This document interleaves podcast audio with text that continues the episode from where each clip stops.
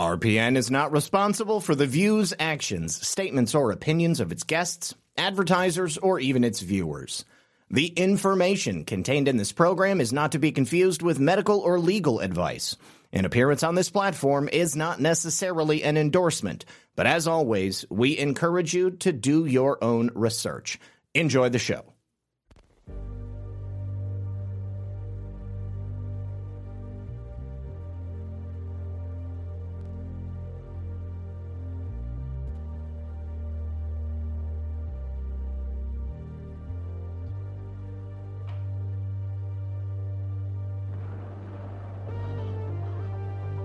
Good evening, everyone. You're listening to Red Pill 78. As always, my name is Zak Paine, the corruption detector, and this is another edition of Red Pill News for Friday Night Live Stream. Joining me in the studio tonight, someone that you may have seen very recently. He's been doing the rounds just on Fox and Friends, Fox Business, but he's been on a number of programs for a while. His name is Oli London, and we're going to be talking tonight about his book, Gender Madness. Oli, unfortunately, is all too familiar with the real life toll of woke gender ideology.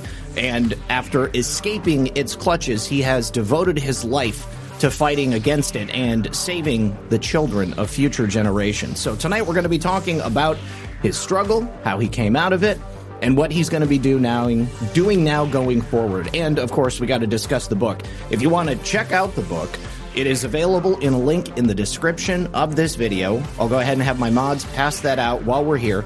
And Oli's Twitter is also in the description at Oli London TV. So definitely check that out. And I hope that everyone here will also help us out by sharing the show, clicking that like button as you walk on in. If you're over on Foxhole, hit uh, hit the red pill. Appreciate it. And without further ado, sit back, relax, grab your popcorn, and we're going to be right back after this with Oli London.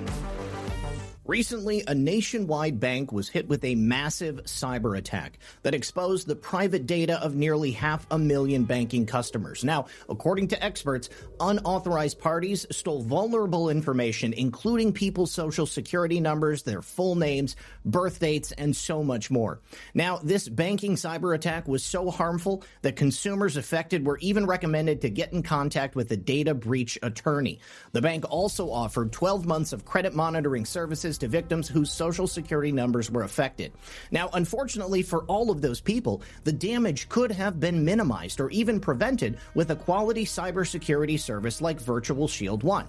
Virtual Shield 1 is an all in one identity protection suite that allows you to take control of your online data, including identity protection, fraud monitoring, social security protection, dark web monitoring, an industry leading VPN, malware and ad blocking, and online search data removal removal. Plus, you get up to $1 million worth of insurance coverage and so much more. Now, with so many tools cyber criminals have at their disposal today, putting your identity, finances, and online privacy at risk, you need a top tier cybersecurity solution like Virtual Shield 1 to be your guardian in today's virtual world. Now, the best part of all of this is that you can get it right now with a 60 day risk free trial all of Virtual Shield 1 right now. Plus, you're going to get several free additional gifts by using my special link in the description box below. Now, similar services can cost you over $400 a year, but you can secure all of these premium services without paying the premium price tag by going to virtualshield.com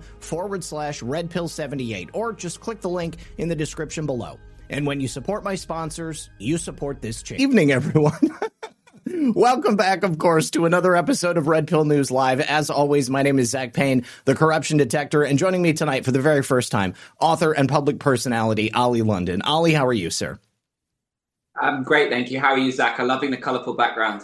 Thank you very, very much. I appreciate it. I like it as well. And uh, yeah, having a great day. This is uh, going to be an excellent interview. I'm very excited to speak to you about uh, everything that's happened in your life. I mean, your case is notable for a number of reasons. I mean, first of all, obviously, it's been very public. Um, but unlike so many other people who have a very public transition, uh, you have rejected it. You've walked away from it, and you've kind of uh, uh, reevaluated your life. But also, uh, it wasn't just that you felt that you needed to change your gender, but also to change your your your race. Uh, which you know, both of those things. I think most people they think of them as some of the most fundamental things about what makes us who we are. I mean, when did this begin for you? How did this begin? So it really began as a child when I was always very different. I was always an outcast. I was a loner. And, you know, because of this, I started to get picked on and bullied a lot at school. So, you know, I was more feminine than other boys. I was more like a girl. So, you know, I was picked on for that. Um, I remember sports classes were very traumatic. I would get bullied when I was changing or going swimming. And know, they would bully me, say that I had breasts, and you know, just really cool things. And I also had a difficult relationship with my father, which made me kind of want to reject his masculinity and try to become uh, more like my mother as well. So you know, there's a variety of things that that led me to struggle. And then you know, I did develop very severe body dysmorphia and also gender dysphoria was linked in there. So I had a lot of confusion. And then as an adult, um, I moved to South Korea and um, that is really the cap, plastic surgery capital of the world. They perform over 1 million surgeries per year. Um, so there's a real sense of pressure out there. You have to look a certain way if you want to be happy, if you want to be confident, if you want to succeed. So you know, I kind of succumbed to that pressure and started to change myself and, you know, started to do more and more extreme surgeries and became very addicted to that. And, um, you know, it was really trying to feel some kind of validation and try to make myself feel good. But obviously it was the wrong approach. And after struggling with that for a decade, you know, became uh, struggled with my identity completely and then also became trans. Then I actually rejected that. I was like, you know what? The most important thing is to find love and find self acceptance from within inside. Well, I'm glad that you got to that point, and I'm glad that you you're willing to speak about it too. I mean, to help other people who may be going through the same thing.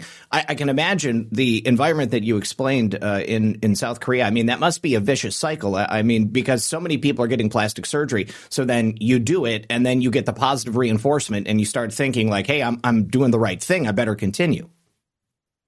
yeah, it's positive reinforcement. I mean, when you've never had that, when you've been bullied and you had no friends at school, it's nice when somebody gives you a compliment or says that you look better or you look good. So that really did encourage the behavior. And I think we see that with a lot of young people now is when they start to change themselves, whether it's their identity, whether that's for a surgery or not, they get this positive reinforcement and it's almost it enables the behavior. So it enables yeah. that person to continue because they just want validation. And that was certainly my case. And how old? I was 23, and then my last procedure was when I was uh, 32. Okay. And if I may ask, how old are you now? Uh, 33. 30, okay, okay. So just in, in, in the last year, okay. right, yeah. Um, how many procedures all told do do you do you think you have? Do you, can you keep track of them? I mean, I'm not exactly sure how they rack them up. Yeah, so it was actually 32 in total. So Whoa. six nose surgeries, three eye surgeries, three facelifts, um, two chin surgeries. You know, the list is endless. But yeah, I did a lot of things. Wow. So, I mean, for yeah. over 10 years, I mean, you must have been continually going in and under the knife. I mean, what kind of a, a, downtime did you give yourself in between procedures? What, I mean, was there anything of note or were you just constantly going in and out of the hospital? Uh, yeah, pretty much. I mean, you know, I'd leave it about six months between some of the surgeries, or sometimes up to a year. But you know, there were some surgeries, for instance, when I had the transition surgery, the facial feminization, I had eleven surgeries in one day. Uh. When I used to live in Korea in, in, 2019, I had five surgeries in one day, which was changing all my bone structure in my face. So, you know, I did a lot of things at the same time, but still, you know, it became the more I started to do, the more I'd want to do. So it was, you know, I'd do one surgery, then I'd want to do another one. And it became very dangerous, to be honest, because when you keep putting yourself under anesthetic, a general anesthetic, especially for long periods of time, that does give you an increased risk of having a heart attack, having blood clots. So yes. you know, I really did put myself at risk. And, you know, there were points where I could have died. So, you know, I'm glad I'm still here to, to kind of tell the tale and warn others. So, is is there anything that you have considered having reversed, or uh, is it just you know you you are who you are now, and you're willing to accept it and just move forward? Yeah, I've accepted now that look, I've done a lot of things. I'm left with these surgical scars, and you know, sure, I still look very feminine, but I just have to accept that because I have to realize that changing the way I look is not going to be a solution for happiness. And yeah. you know, it was an addiction. I've managed to beat that addiction, just like somebody might have an alcohol addiction. It was an addiction as well. And there's not really any treatment for that because you don't go to like a plastic surgery rehab. There's nothing um, for that. So you know, I've gotten out of that cycle now, and I just realized, you know, just learn to accept myself I may not be 100% happy because I still look very feminine, but at the end of the day, it's about working on myself internally. I go to the gym, I work out, I go to church. That's really been pivotal in this kind of transformation. And also writing my book, Gender Madness, has been like a therapy. I've been reliving those past traumas and dealing with them, you know, taking these traumas on face on and saying, look, I've been through this, but I've learned from this and now I'm a, a better person. Well, I, am really glad to hear that. I mean, obviously, you know, first of all, uh, faith, I think, uh, having been removed from uh, general society, certainly, you know, as a part of breaking down the nuclear family, I think that's been a very important aspect of this kind of overall gender and woke ideology mission that uh, that people have. You know, I mean, the the left is slowly degrading society and putting these ideas into the heads of the younger generation so that they feel they have to be something else, anything other than what God made them. And, you know, I, I actually was wondering, I mean, was, was there anything that you felt in terms of external pressure in society, popular culture, uh, or, was it really just the, the, the culture itself in South Korea? Was there anything when you were a child that was pushing you towards this? Well, I think as I became an adult, so I had all these issues. I, you know, really hated the way I looked and my identity. So when I had an adult, I think these things became possibilities. So it wasn't necessarily possible before that I felt that I could change my identity or change the way I look. So it was only when I moved to South Korea when I realized, hang on a minute, plastic surgery is a thing. I can actually fix myself and improve myself then you know as time went on i still wasn't happy. So then that's when the gender dysphoria kind of seeped back in. And um, you know you have people enabling you. And then you have of course societal trends social media and entertainment that pushes you to be different right? Because they want to break down the nuclear family. They want to break down boys into, and make them feminine you know, and vice versa with girls. So, you know, there's that pressure. So it's very easy to fall victim to that when you're in a vulnerable state, when you're struggling with mental health, when you just want validation and you have all these things around you saying that you need to change your identity in order to be happy. So, no, um, these as a kid, these things weren't available to me, but as an adult, they became available, and that's when I started to change well, what what really frightens me, Oli, is, that you know you were kind of on the front end of this trend that we're seeing now. You I mean, sure. I mean, I remember all throughout my life, you know, people you know who who got plastic surgery and got addicted to that, the idea of that, but we're we're in a place now where these things are now available to children, where they are actually pushing them on children. You know, you, you go on TikTok and you just see video after video of you know adult women showing off uh, their breasts that have been cut off, or, or, or talking about how to get your parents or your doctor to uh, you know consent to something like this. You know, what do you need to say in order to convince them? You know, these are the the the markers that you need to look for, or even I mean, even doing it with like mental disorders and stuff. You know, dissociative identity disorder. It's it's it's crazy. So I mean, I, I just I wonder how much worse it could have been for you if you would have been part of that TikTok generation too yeah, it would have been a lot worse. And I think I would have transitioned and changed much, much earlier on. Because look, if I would have been 11 years old, 12 years old, and I was offered puberty blockers or hormones, that for me would have been a solution to my problem. So I would have automatically taken that path. So thankfully that wasn't readily available back then. But you know, it really is harmful to society we live in now. And I talk about this in my book, Gender Madness. I've got several chapters about how social media is driving this trend. And confusing kids. I mean, look, you know, I've been doing social media since I was 16. I was on MySpace back in the day, then Instagram. So, no, you know, I was on Friendster. I was on Friendster before MySpace. wow, that is like ancient social media history. It is. But, um, yeah. You know, so you know, I've been on social media, and that was giving me validation. So now, when you've got trends that are showing these women cutting off their breasts, and it's got over 2.2 billion views on TikTok just of the double mastectomies. Um, so that that is really driving the trend. So I wouldn't have stood a chance if I grew up right now. Um, and these kids don't stand a chance because the algorithms manipulate them. They push these ideas on them. They make it seem cool and trendy that if you transition, you are finally going to feel validated. You're going to feel love. All of your problems will go away. And we often see, Zak, this was also my case. We often, you know, if somebody's trans, you present a facade, you pretend to be happy, and you also convince yourself that you're happy. So you see they might be smiling, they're pretending to be happy, but deep down, these people are struggling, and you can see it in their eyes. There is some struggle in there, and they're trying to mask that. They're trying to convince the world that they are finally happy. So, no, social media is not real life. We have to accept that. And, you know, we need to teach kids to love themselves and what they see online. You know, they shouldn't have to become like that person just because they're an influencer or because they look up to them. Yeah, yeah. I mean, the the trends that I'm seeing are just uh, out of this world. I mean, not only with uh, you know people changing their gender ideology, but I'm seeing like 15 year old boys uh, going on uh, uh, anabolic steroids, or I mean, they call them SARMs now. It's selective androgen mimicking. I don't know something. It's something along those lines. But I mean, it's essentially they're taking anabolic steroids. It's like nobody is comfortable being who they are, and, and it's it's destroying this uh, youngest generation of people. I think.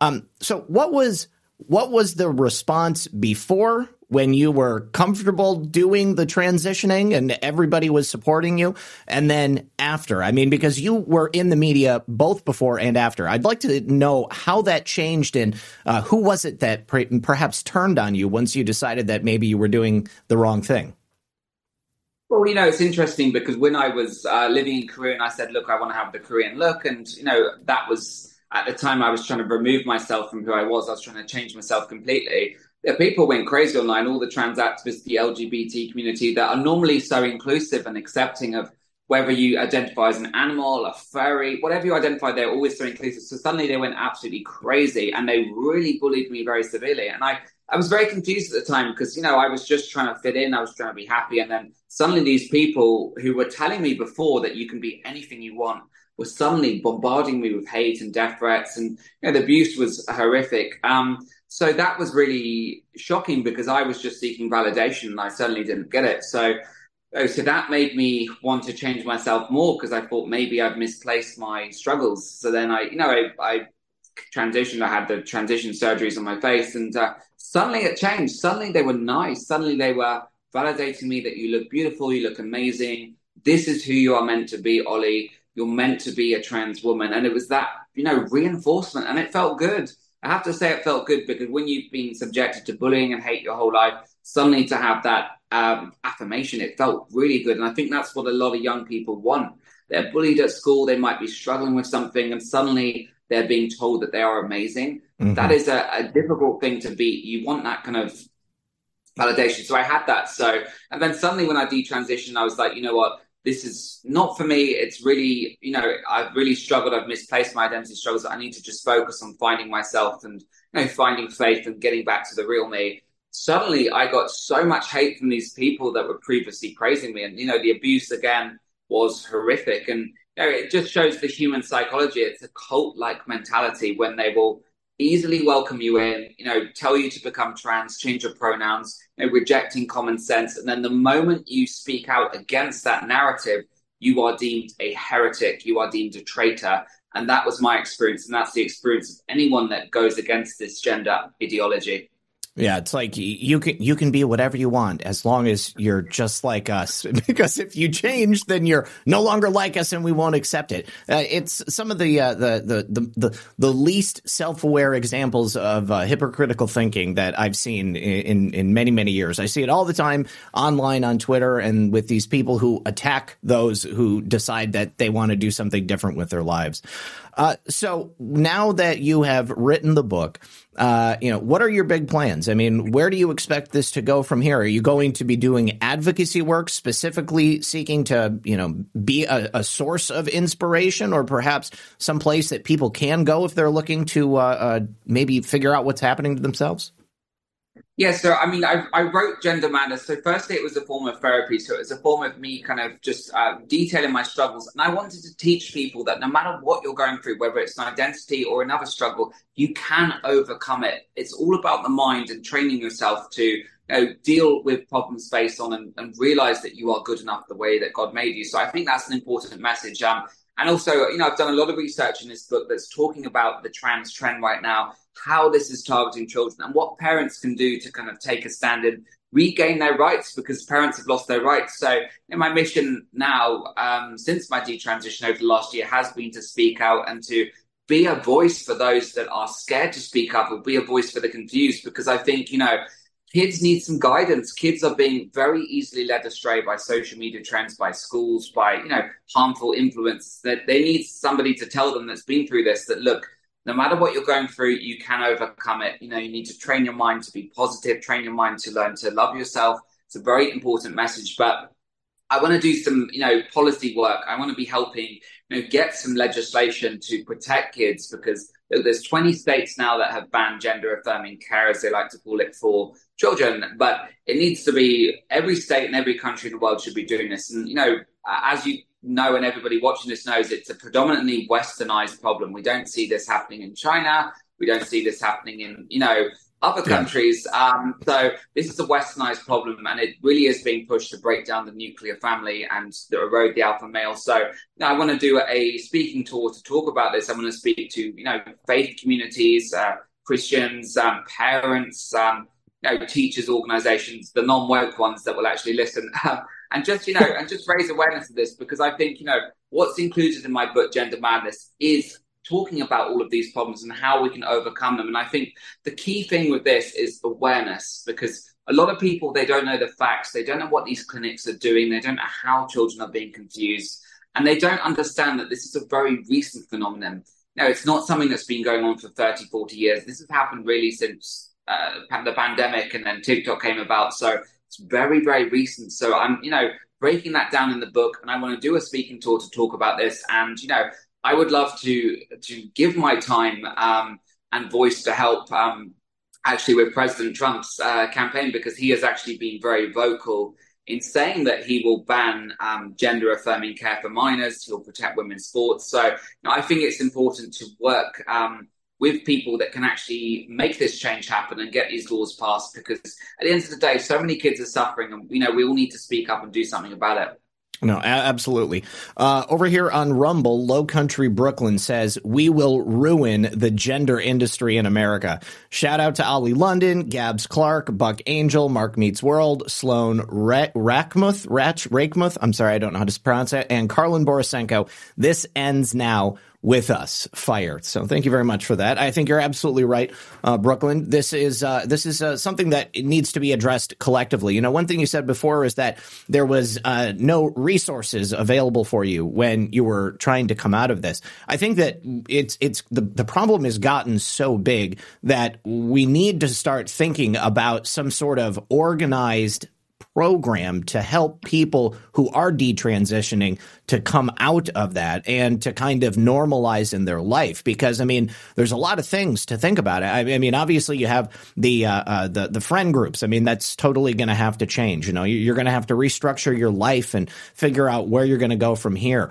Uh, the, if you're taking hormones, you know, I mean, coming off of hormones, there's going to be you know imbalance in the way that you feel uh, psychologically. I mean, there's just so many different things to consider with that, you know, and uh, I, I don't know. I think that we need some sort of organized program to help people readjust and get back into regular life. Yeah, and that's what's lacking right now, and that's why you see know, few detransitioners speak up because there aren't any resources out there. I mean, we have seen, luckily, in the last year, you know, things happen. So there's now detrans awareness, which was set up by a great detransitioner called Kat Cattinson. Um, so you have groups that are discussing this. So giving, uh, you know, young people a platform to speak to others that have been through this for guidance. Um, but it's really harmful because these doctors and hospitals are so quick to transition children but they will, you know, take a step back and say, sorry, we can't help you if this kid wants to go back to being themselves because once they've done all those body surgeries, the hormones, it's very difficult to fix those things. And, you know, they don't want to deal with it. So there's very little support. But, you know, thankfully, there's some very brave detransitioners speaking up. There's Chloe Cole, Prisha Mosley, many others. So I think that's the awareness is really helping. And allowing these young people to speak to people. And, you know, we need to connect them with professionals that are going to help them and say, look, we can get you a consultation in the hospital. Maybe we can see if we can do a breast reconstruction surgery you know, if they've had a double mastectomy, let's see what we can do to fix you or how can we help you get off the hormones. But there's no system in place right now because all the hospitals are quick to transition, but they have they don't want to help them detransition because it looks bad for their stats, right? So if they have a high percentage of detransitions, it shows that their clinic is doing bad things. So they do not want to help these kids at all. They just, you know, push them away and say, sorry, we can't help you. Um, so yeah, I think awareness helps. I think, you know, having resources like, you know, my book, Gender Madness, detailing, you know, I talk a lot about detransitioning in the book. I speak about the cases of some well known detransitioners, what they've been through, and how their parents were coerced to go along with this process. Um, but yeah, I think more people speaking out. We've seen really a lot of brave detransitioners share their stories online, on social media, on television.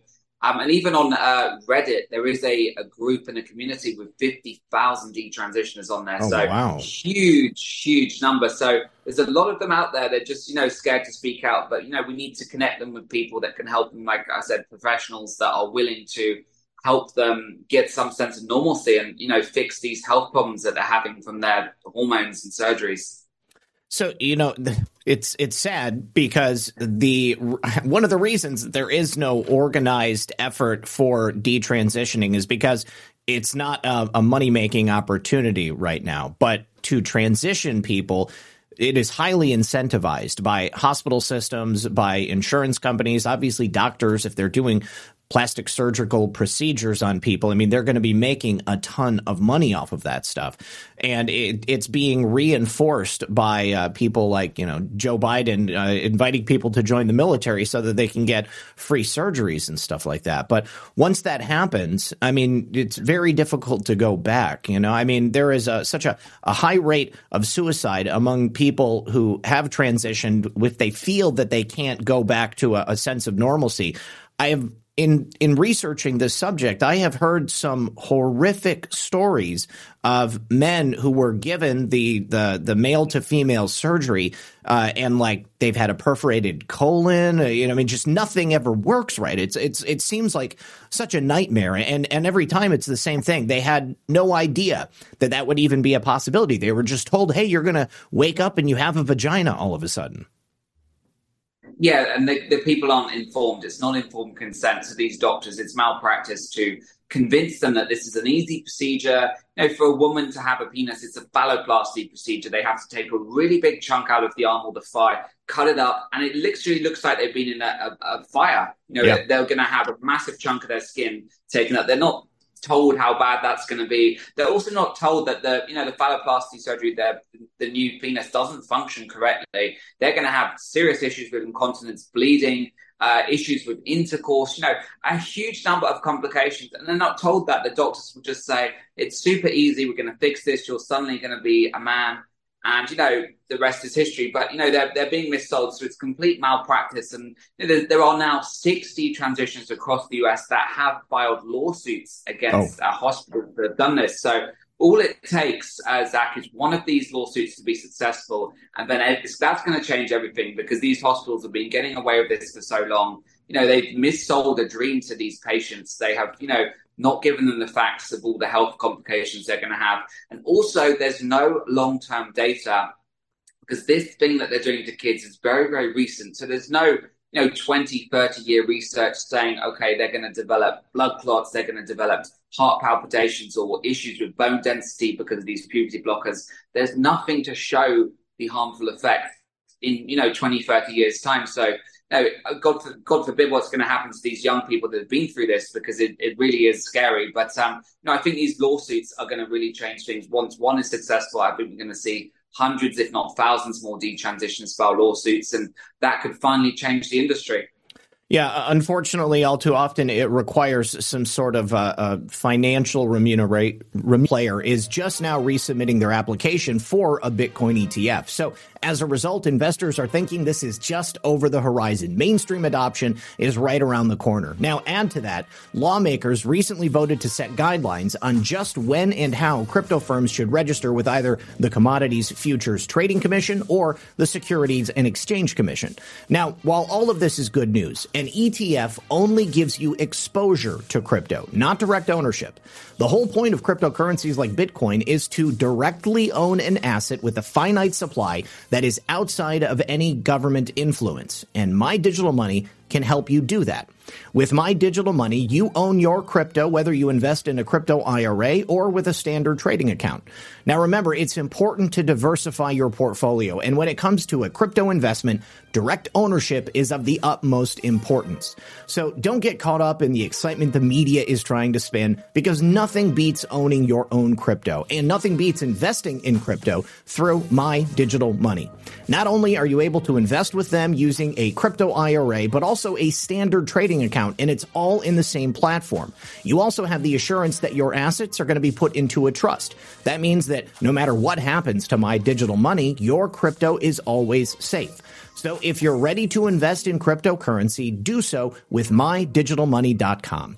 Once again, that's mydigitalmoney.com. The link is in the description box below. And I should also tell you they have excellent US based customer service. So feel free to give them a call with any questions you might have at 833 636 2008. Invest with mydigitalmoney.com today. And when you support my sponsors, you support this channel. All right, we're back. Thank you very much for sticking around. Uh, now, uh, Oli, in, in, the same way that uh, people were complimentary to you before you decided to detransition, then they kind of turned on you. Uh, what about the people who are in the same position of you as you? I mean, have you been reached out to by those who would perhaps be too afraid to come out publicly? Have you been a, a private source of help for these people? Yeah, I mean, I have a lot of detransitioners message me. I mean, you know, some of them in the public eye, some not, and they, you know, they all firstly say thank you for speaking up because they know how hard it is in their own lives. Because we see with detransitioners, just like with a cult, these uh, trans activists, they try to silence them because they don't want the truth to be revealed because it, you know, it ruins their narrative. It, it breaks away their facade. So they do everything they can to silence these people. So, you know, they speak to me all the time. They ask for advice and stuff, and you know I do a lot of media interviews, so I also help them, you know, with their media training to make sure they're able to get to the point and say what they need to say, and you know, have the courage to say that. So I, I really try to help as many as I can, and, and, like I said, there are thousands out there. I speak to a number of them, but there are so many more out there that we don't know about because they are fearful of speaking, even reaching out to someone because they know there could be, you know, repercussions in their in their social circle. Because we have to remember, most of these kids when they're trans, all of their other friends are going to be trans or non-binary. So yeah. if they detransition, they basically lose everything around them. They lose their community, they lose their friends, they get ostracized, they get hate, they get all of this. So it's a very difficult thing. But I talk in my book, Gender Madness, about the transitions, how difficult it is, how they can navigate through this uh, difficult journey and try to kind of find some sense of normalcy, try to find themselves again. Uh, TZ Burton over on Rumble says, Oli, we have a family member who is trans, male to female, no bottom surgery. She's doing well. Thank you for your strength and the courage to tell your story. Uh, and you know, in, in addition to uh, uh, the people reaching out, I, I really like uh, what you were saying there about uh, training these people for media. I mean, I think that's exactly what we need. We, we, need to have a stable of people who can speak about this subject with authority and and have the courage and bravery to do it. I mean, it, it does seem and I'd like to know if you feel the same way that we were, I feel like we've reached a tipping point. Like America has had enough and people are really rejecting this stuff. It used to be for a couple of years, everybody would just kind of stay quiet. Okay. You know, crazy leftists on Twitter, you know, obviously you got a blue haired weirdos on, on TikTok, but you know, that's not my family. It's not my front door and I don't have to deal with it and it got to the point where they basically were running everything. and now like the pendulum is swinging the other way. Do, do you feel the same? Do you think things uh, that the winds are changing? Yeah, I mean that you're right about that. It was a couple of years ago we did notice these things, but nobody really paid enough attention because it wasn't so widespread. But when now, you know, parents are suddenly seeing kids, either their kids or other kids in their school transitioning, it has become a social contagion. So we're now seeing it everywhere not only that, the LGBT lobby groups have really been captured by gender ideology. So we've seen it with all of these brands like Target pushing a Pride collection on kids. We've seen, you know, Disney pushing non-binary characters on kids, and so many other examples. So it really is a multifaceted attack on children from all angles. So you know, people are more aware now, and parents are seeing schools that are transitioning their kids without them even knowing. Just the other day in New Jersey, hundred parents protested outside a courthouse because the court sided with a school that was transitioning kids without parental consent. So it's become widespread, it's become mainstream, and thankfully, many people are speaking up because they've had enough. Because you know, 10 years ago, 20 years ago, sure, there were trans people. There's been going after kids is really inherently evil to do this, to confuse kids. And a lot of these kids are autistic as well.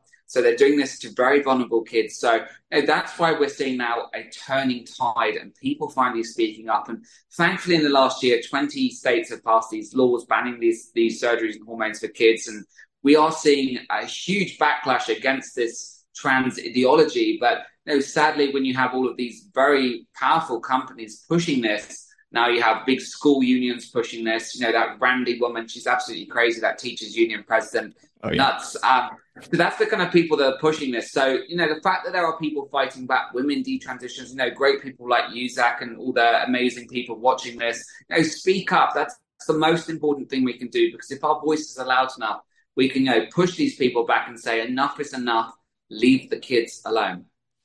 So obviously, there is a uh, financial incentive for people and groups to be pushing this. Uh, clearly, there's this uh, desire by some groups to change society into a, certain, I guess, you know, role that they wanted to fill. What do you believe is the ultimate impetus behind this movement to turn children uh, into something other than they are? Well, you know, I would say money because there's a huge financial incentive for big pharma to make money. You know, they made $2.2 billion last year on transitioning kids. And you also have to think if a kid transitions, they're going to be a customer of big pharma for life, right? Because right. they're not only they're they going to run hormones for life, but they're also going to have health complications. So they're always going to require medical procedures and, you know, uh, pharmaceuticals. Um, but you know, I think there is something even more evil behind just money because it really is the last couple of years. It's really been pushed like never before. So it's an evil agenda, and you know, we we have to look at who's benefiting from this. Well, you've got China, the CCP, which owns TikTok. This is where it's really being pushed. They are benefiting because look at the chaos it's caused across society in America and in oh, yeah. Europe. The breakdown of society, you know, women are being silenced and suppressed. Um, you know, athletes are being, you know, pushed back and then allowed to speak up. It really is like communist agenda because it's at the end of the day, it's uh, they use all the same tactics, silencing opposition, confusing people, breaking down people's fundamental identities and telling them they are someone they're not. You know, it's like two plus two equals five in George Orwell's um, 1984 novel. So, yeah. you know, China has a lot to gain from this. And also, there's some very evil people at the top, you know, pushing this. Um, you know, obviously the Biden administration has made this their mission. You've got Rachel Levine, who I will call evil because they are pushing this on kids. They are, you know, transgender human health and services secretary. They are really pushing this. They went to a clinic in Alaska the other day and they support, you know, changing the word mother to egg uh, egg carrier. That's oh what they want God. to call mother egg carrier. I mean, it's just it's just really evil. So, you know, we need to get to the bottom of it, big pharma and the other people that are profiting from this and call them out and say enough is enough we reject this ideology because it goes hand in hand with communism and Marxism. And, you know, it is about breaking down families. It's sterilizing young girls. So many girls are going to be sterilized now, no more kids. And also, you know, the boys, they're becoming trans, so they're not going to want to have kids. You know, it's breaking down that. Um, so it's a very dangerous agenda. It's not, you know, we shouldn't take it at face value or it's just, you know, more people are more open minded now this is a very evil agenda. And, you know, we need to overcome it because at the end of the day, kids cannot consent to any of these things. They have no idea about the long term implications. So we all need to speak up for them. Absolutely. Yeah, you make an excellent point. Uh, you know, China, obviously, with the rise of TikTok, I mean, they do have a vested interest in sowing this type of ideology. I mean, they publicly stated, you know, decades ago in, in the midst of the Cold War, Russia and China, uh, that using things like racial ideology here in America would be an excellent way to sow discord, uh, to upset society. I mean, the same thing is true with gender ideology. It's just, you know, a, a different checkbox that they're using.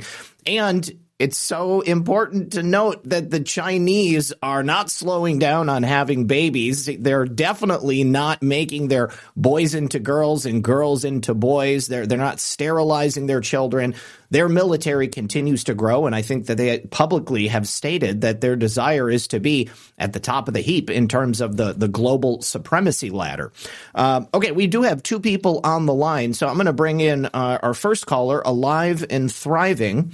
And then Uh, next caller with the 313 area code, just uh, sit still and uh, we'll have you in here in just a minute. Alive and thriving. It's so good to see you, buddy. How you doing, man? Doing good, Zak. How are you doing? Excellent, excellent. So, what's on your mind? Um, I am absolutely enthralled by. Uh, I haven't read your book, so please forgive me if I ask something and you've already answered it. But um, um, is there was there a lot of the trans community and transitioning individuals in South Korea? Um, so I only lived in South Korea back in 2013. So I was back in the UK. So there was a lot of trans people, a lot of non-binary people, and you know, it's when you constantly see that in society, it's being pushed everywhere on TikTok. And I was a big TikTok user, so you know, all I would start to see is you know, be trans, change your identity, and then suddenly you get love and praise. So I was surrounded by that, but I did go back and forth to Asia. But you, know, you have a lot of feminine guys in Asia. So, you know, in Korea, for instance, they're very feminine, but not necessarily openly trans. It's not really a thing that's in Asia. It's more of a Western society. But certainly when I was back in the UK, you know, I had people around me saying that I needed to transition, that I should be trans, and you know, of course, social media algorithms were pushing that on me as well. So when you're in a confused, vulnerable state and these people are telling you things and social media is telling you these things, you generally start to believe it. So that's what happened uh, with me. Absolutely. And I, I, imagine, did you have a lot of uh, personal relationships with, with trans individuals and did you, did you hang out with them like one-on-one and have a lot of conversations that would, would go along with that? Yeah, absolutely. I mean, when you become part of that community, most of your friends are trans or non-binary because you know, that's your new community, right? And you need people that uh, understand you or in the same headspace. So that's why it's very difficult for me and for others when you detransition because you lose your whole friendship circle basically. And look, I did have friends that were just, you know, normal, they weren't trans and stuff, but you do lose a lot of things. So, you know, these people give you advice, they tell you, you know, what surgeries to do or what you can do next, and they help you along this journey. But because I think they're confused themselves, not all of them are necessarily evil when they're pushing it. You know, some trans activists, a lot of them are, but you know, somebody that's just confused and vulnerable, they generally believe that they've made the right decision, and they generally believe that you should uh, take the same decision as well. So it's very confusing to be around that when you're in a vulnerable state. You just kind of go along with what they're saying. And then in that community, like, are how is the sex life? And what I'm specifically asking about is like with an individual who's had bottom surgery, transitioning from male to female. I don't know enough, but I I imagine that it's not a very well functioning sexual organ as God intended. So my question really is about like is there a lot of like unhappiness within that community because they've transitioned into the opposite gender but then they're no longer getting sex they're no longer getting intimacy like they might have thought they would is that is that a thing uh, Oli, this is something that I have heard mm-hmm. reported quite often is that oftentimes mm-hmm. people who either have the phalloplasty or the vaginoplasty, they lose their ability to have an orgasm, like that ultimate sexual release. I mean, and once that's gone, I mean, yeah, yeah. that is.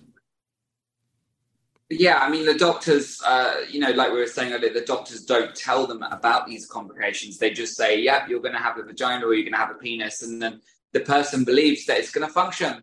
So, and also, you know, what we're seeing is a lot of young people are doing these procedures um, before they're really you know, sexually active, so they don't understand the ramifications. They don't understand it, and so, you know, if, if a woman has a phalloplasty, a penis surgery, it's very difficult for that to function. They may have intercourse and start bleeding and be in excruciating pain. And you know, somebody that has a vagina uh, surgery, they have to have a dilator that they use every single week for the rest of their lives to stretch it. Otherwise, the hole closes up. So know, it's it's really risky, and you know a lot of them can get infections from you know internal bleeding, internal ripping if they're having intercourse. So it's really really risky, and then that just furthers the complications. And you know these people need to have more surgeries and more medication. So you know just makes them big pharma customers for life. So it's really sad they they have no concept of how this is actually going to affect. And these things don't function normally. Probably most of the doctors understand what you just said is going to be on the other side of that surgery for that person.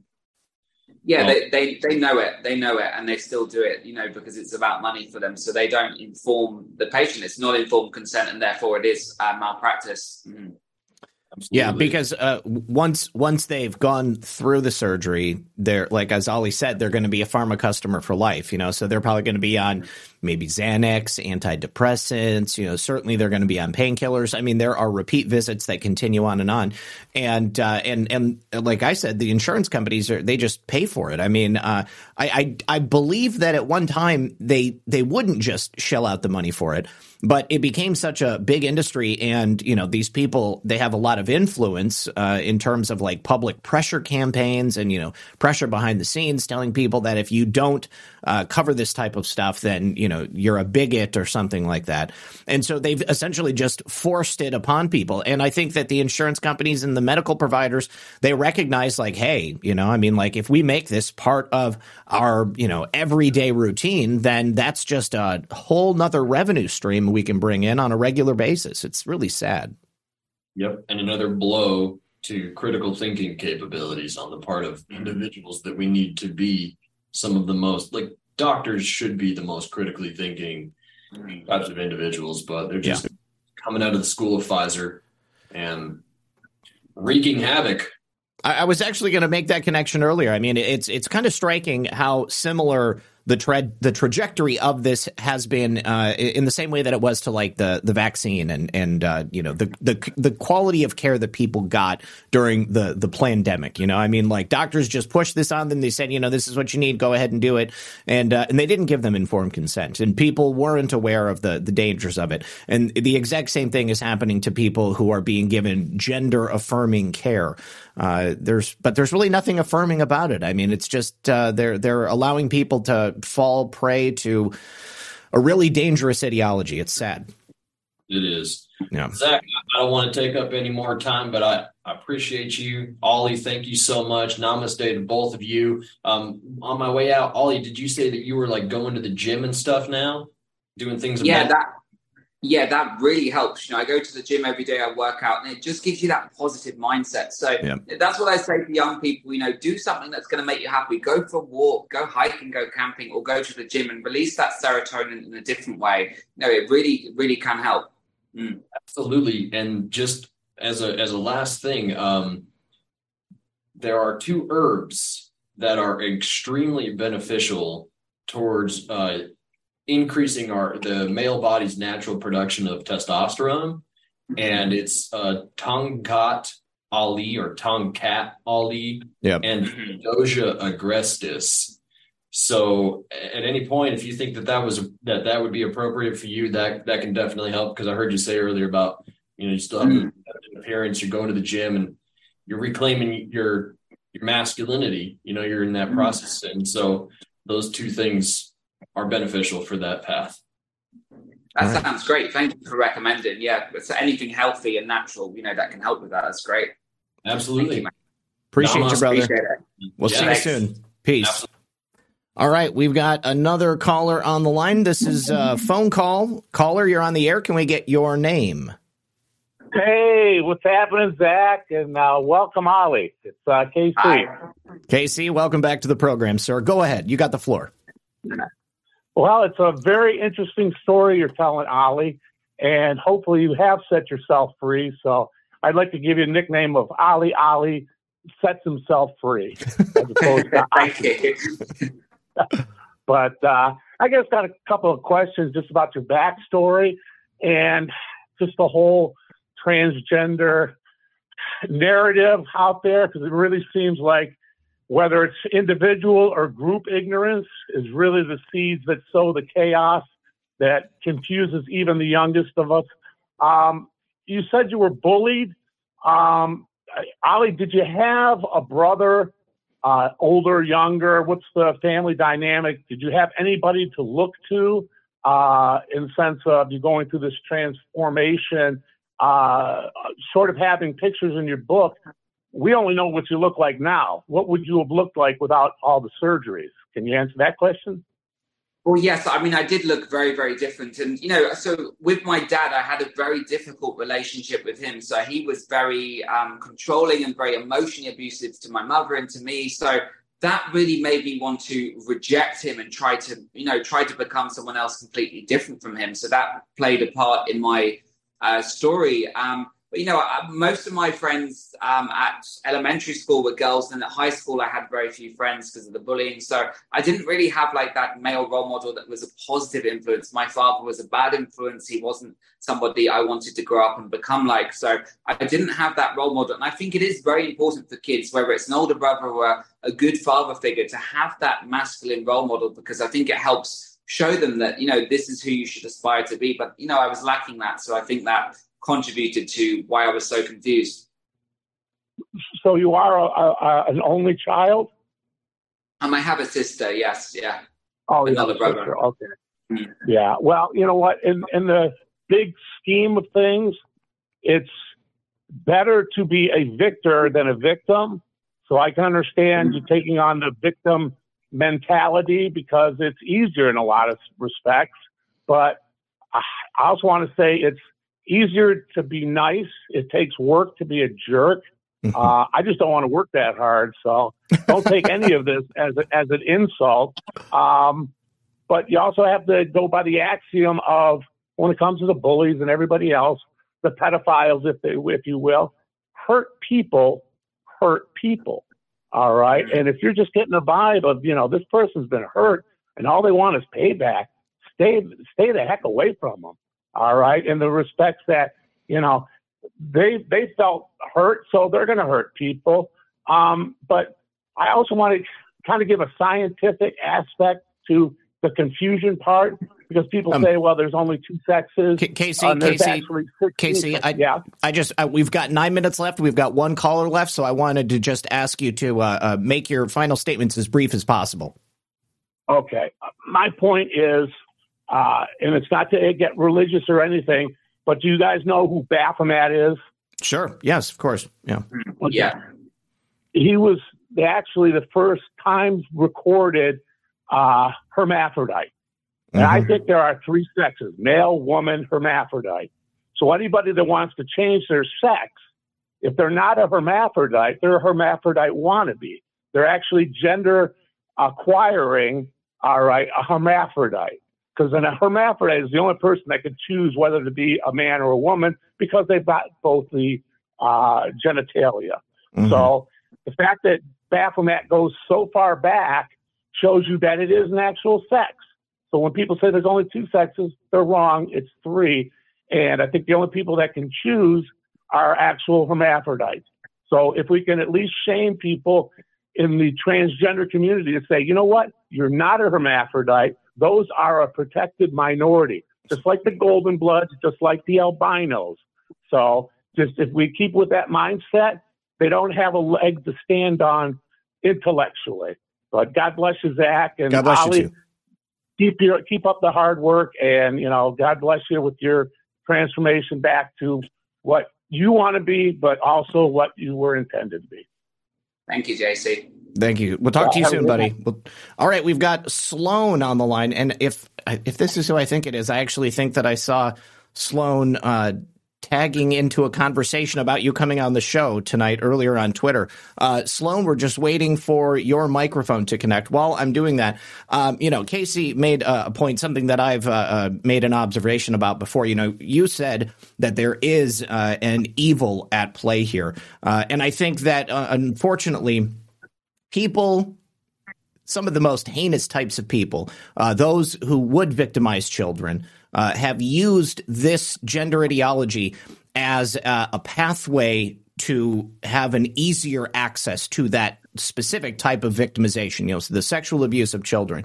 And uh, you know, the the the fact is that I think Casey's right, you know, I mean like the transgender ideology is kind of like the physical manifestation of that Baphomet idea, you know, the idea of being, you know, uh, as above, so below, you know, part man, part woman, and uh, and and creating your reality rather than accepting what you were made to be, and like that's part of like the the satanic uh, ideology as well as you know like you, you are god and uh, your reality is created by you rather than you know our creator giving us this life and we have to find our way through it. So um, sloan's audio is still connecting. Would you like it to make any comments on that yeah, I mean, there is also an interlink between the Satanism and this current transgender ideology. I mean, we see, for instance, the Target Pride collection was designed by a Satanist, and you know, we see a lot of LGBT community members wearing satanic, you know, uh, pen, what's it called, the pendulums or the the five star thing, you know, the Baphomet pent- pentagram. Pentagram, that's it. So you see, you know, a lot of them with the tattoos and stuff. So there are satanic elements being pushed, and you know, we also saw and the Balenciaga scandal last year, and that had satanic elements as well. So I think yes. you know, not just the trans thing, but there's a lot of kind of evil things being pushed on the world right now to try and sexualize young people and to try and normalize that. So that is why it's so important to fight back against the trans ideology because it does link into that, link into that kind of that Satanism, the Baphomet kind of thing as well. And you know, there are a lot of people out there that uh, don't believe in God and they want kind of you know access to young people. So it's we need to speak up for that. Amen. Uh, all right, Sloan, you are on the air with us. If you want to go ahead and unmute your microphone, welcome to the program.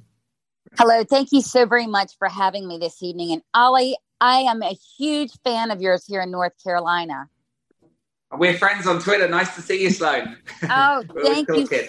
Thank you so much. I have to say that um, when our story broke about uh, transgender services, if you will, being offered to children as young as two years old. Um, Oli was one of the most responsible parties for helping that story go viral.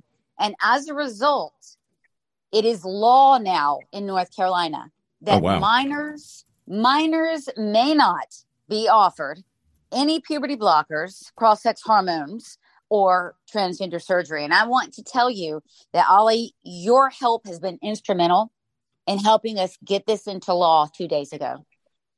Sloan, That's great. Thank you so, so much. Thank you. You know, firstly, like I'm always happy to help because I always believe it's important in raising that awareness. And I remember when Sloan reached out to me and they were, you know, she was telling me that these hospitals, there were three hospitals in North Carolina that were advising that three year olds and four years olds can be transgender. So it was absolutely shocking. So, you know, Sloan, myself, and others shared this on Twitter, and it did get a lot of media attention. Sloan has been working tirelessly uh, with the legislature to get this passed. And thank goodness to Sloan and everybody else in North Carolina for passing this bill because it, it's going to save a lot of lives and a lot of kids. So well done to you. I'm, I'm so proud of you.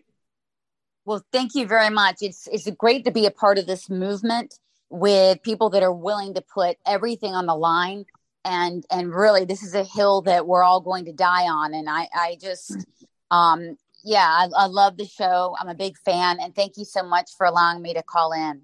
Absolutely. Thank, thank you, you. Thank you for being here and thank you for your efforts as well.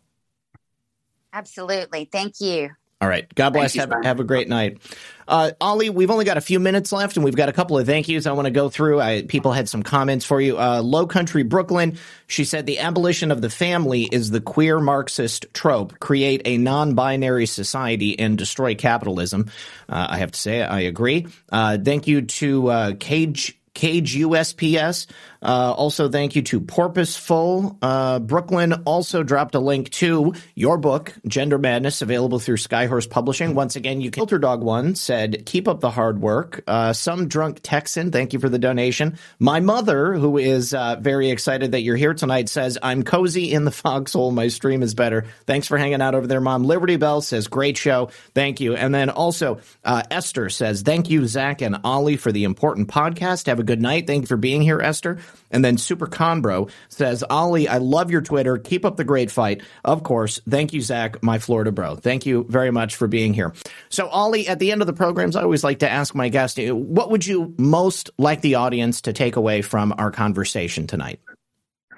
Well, I think the most important thing is to use our voices. No matter whether you have one follower or a million followers on Twitter, we can all make a difference. And, and like Sloan was just saying, you know, the fact that we can make something go viral, we can actually get legislation passed. So it's very important. So it's on Amazon right now. It's just been released. And I think awareness is key. If we know the facts, if we know what's going on, we're better educated to speak up and you know be able to kind of win an argument against somebody that's advocating for this on kids. We can say, look, I've got the facts that I read in this book. We can defeat this. So let's all speak up, guys, no matter how many followers we have. And God bless you all. Thank you.